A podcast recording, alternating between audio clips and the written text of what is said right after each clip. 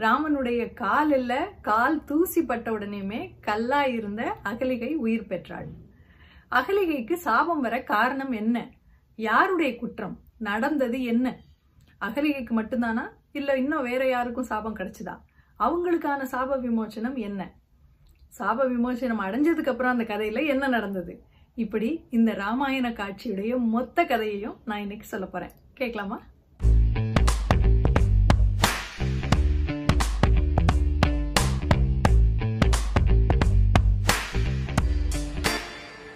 வணக்கம். நீங்க இப்பதான் முதல்ல இந்த சேனலுக்கு வரீங்கன்னா தயவு செய்து சப்ஸ்கிரைப் பண்ணிக்கோங்க. சுவாரஸ்யமான இலக்கிய கதைகள் உங்களை தேடி வந்துகிட்டே இருக்கும். கடைசி வரைக்கும் பார்த்துட்டு காமெண்ட் பண்ணீங்கன்னா சந்தோஷப்படுவேன். மற்றவங்களுக்கு ஷேர் பண்ணீங்கன்னா ரொம்ப சந்தோஷப்படுவேன். நன்றி. டீனேஜர்ஸாக இருந்த ராமனையும் லக்ஷ்மணனையும் வேள்வியை நடக்க விடாம செஞ்சுக்கிட்டு இருந்த தாடகையை கொல்றதுக்காக கூட்டிக்கிட்டு காட்டுக்கு வந்தார் விஸ்வாமித்திரர். அவர் கேட்டுக்கிட்டபடியே தாடகையோட சண்டை போட்டு அந்த அம்மாவை கொண்டு வேள்வி நடக்கிறதுக்கான எல்லா உதவிகளையும் செஞ்சாங்க ராமனும் லக்ஷ்மணனும். அதுக்கப்புறம் காட்டு வழியா ரொம்ப தூரம் நடந்து வந்தாங்க. ஒவ்வொரு இடத்துலையும் ஒவ்வொரு கதை எல்லாத்தையும் விஸ்வாமித்திரர் சொல்லிக்கிட்டே வந்தார். கடைசியா விதேக நாடு அப்படின்னு ஒரு நாட்டுக்கு வந்தாங்க. அங்கதான் மிதிலை நகரம் இருந்துச்சு. மிதிலை நகரத்தை சுத்தி இருந்த பகுதிக்கு வந்தபோது ஒரு கருங்கல் நிரம்பிய மேடு மாதிரி ஒரு இடத்துல ஏறி நடக்க சொன்னார் ராமனை விஸ்வாமித்திரர். ராமன் ஏறி நடக்க நடக்க அங்கிருந்து ஒரு தூசி கிளம்பி பக்கத்துல இருந்த பெரிய கல்லு மேல பட்டுது. அந்த தூசி பட்ட உடனே அந்த கல்லுல இருந்து அப்படியே உயிர் வந்து ஒரு பெண் எந்திரிச்சு நின்னாங்க. ராமன் ஒரு நிமிஷம் திகைச்சு போய் யார் இது? அப்படின்னு சொல்லி விஸ்வாமித்திரர்கிட்ட கேட்டார். அப்போ விஸ்வாமித்திரர் சொன்னாரு இந்த பொண்ணு பேரு அகலிகை அப்படின்னு சொல்லி அகலிகையோட கதையை சொல்ல தொடங்கினார். பிரம்மன் தான் அது வரைக்கும் படைச்ச மக்கள் கிட்ட இருந்து சிறப்பான அங்கங்களை எடுத்து அதாவது ஒருத்தருக்கு மூக்கு ரொம்ப அழகா இருந்தா அதே மாதிரி மூக்கு கண்ணு ரொம்ப அழகா இருந்தா அதே மாதிரி கண்ணு உதடு ரொம்ப ரொம்ப யாருக்கு அழகா இருக்கோ அதே மாதிரி உதடு இந்த மாதிரி சிறப்பான அங்கங்களை எல்லாம் எடுத்து ஒரு பெண்ணை படைத்தார் பிரம்மன். அந்த பொண்ணுதான் அகலிகை. அகலிகை வளர்ந்து பெரியவளான உடனே இந்திரன் அவ மேல ரொம்ப ஆசைப்பட்டு கர்வத்தோட வந்து பிரம்மன் கிட்ட என்னை எனக்கு அவளை கல்யாணம் பண்ணி கொடு அப்படின்னு கேட்டார். இது பிரம்மனுக்கு பிடிக்கவே இல்லை. முக்கியமா இந்திரன் கிட்ட இருந்து அகலிகையை காப்பாத்தணுங்கிறதுக்காகவே கௌதம முனிவரை கூப்பிட்டு நீங்க இந்த பொண்ணை பாதுகாத்து வைக்கணும் உங்க ஆசிரமத்துல வச்சு அப்படின்னு சொன்னாரு. கௌதம முனிவரும் இந்திரன் கேட்டுக்கிட்டபடி அகலிகைக்கு எந்த கெட்டதும் வராம பத்திரமா பார்த்துக்கிட்டு கொஞ்ச நாள் ஆனவுடனே திருப்பி பிரம்மன் கிட்ட கொண்டு போய் அகலிகையை கொடுத்தாரு. பிரம்மன் கேட்டுக்கிட்டபடி கௌதம முனிவர் அகலிகையை பார்த்துக்கிட்டாருன்னு சொல்கிறதுக்கு பதிலாக இந்திரன் கேட்டுக்கிட்டபடின்னு வாய்க்கொளறி சொல்லிட்டேன். பிரம்மன் கேட்டுக்கிட்டபடிங்கிறது தான் சரி.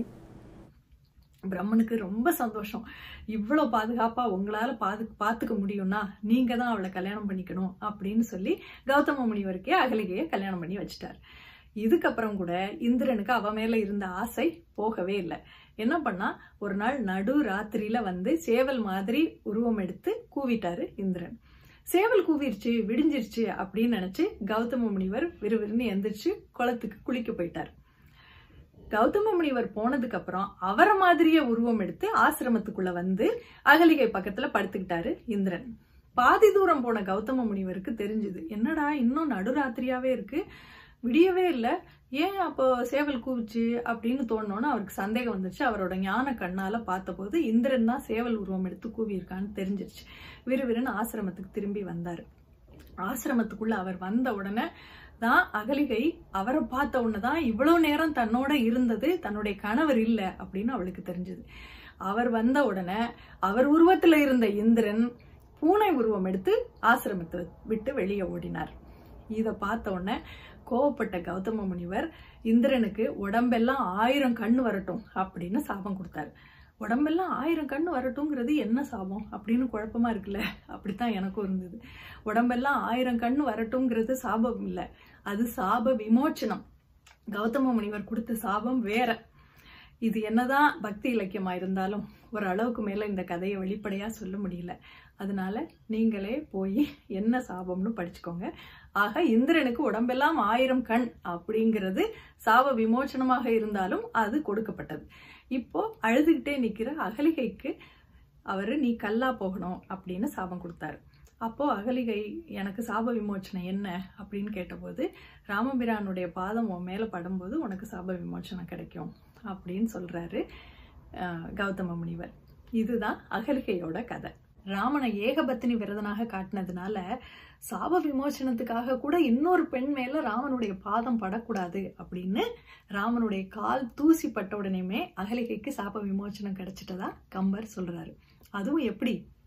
நம்ம மனசுல இருக்கிற இந்த அறியாமை இந்த அஞ்ஞானம் இந்த மெட்டீரியலிஸ்டிக் பிளஷர்ஸ் அப்படின்னு சொல்றோமே அந்த மயக்கத்துல இருந்தெல்லாம் நம்ம வெளியே வந்து ஒரு மெய்ஞான அறிவை பெற்று ஒரு ஞானி மாதிரி ஒரு ஹாலிஸ்டிக் நிலையில புது உருவம் எடுத்து அந்த பரமனோட திருவடிகளை அடைகிற மாதிரி ராமனுடைய கால் தூசி பட்ட உடனே அகலிகை சாபம் கொடுக்கும்போது இருந்த நிலைமைக்கு போல இந்திரன் சூழ்ச்சி செய்யறதுக்கு முன்னாடி கௌதம முனிவர் அவளை கல்யாணம் செஞ்சுக்கும் போது அவ எப்படிப்பட்ட தூய இளம் பெண்ணாக இருந்தாளோ அந்த மாதிரி ஆயிட்டான் அப்படின்னு கம்பர் சொல்றாரு.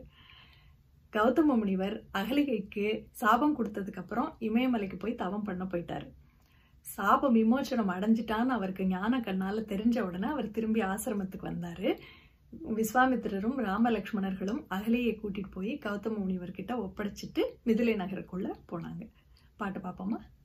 கண்ட கல் மிசை காகுத்தன் கழல் துகள் கதுவ உண்ட பேதமை மயக்கு அற வேறுபட்டு உருவம் கொண்டு மெய் உணர்பவன் கழல் கூடியது ஒப்ப பண்டை வண்ணமாய் நின்றனள் அப்படின்னு கம்பர் சொல்றாரு. இந்திரன் செஞ்ச தப்புக்கு இந்திரனுக்கு சாபம். சரி. அகல்கைக்கு ஏன் சாபம்? நன்றி.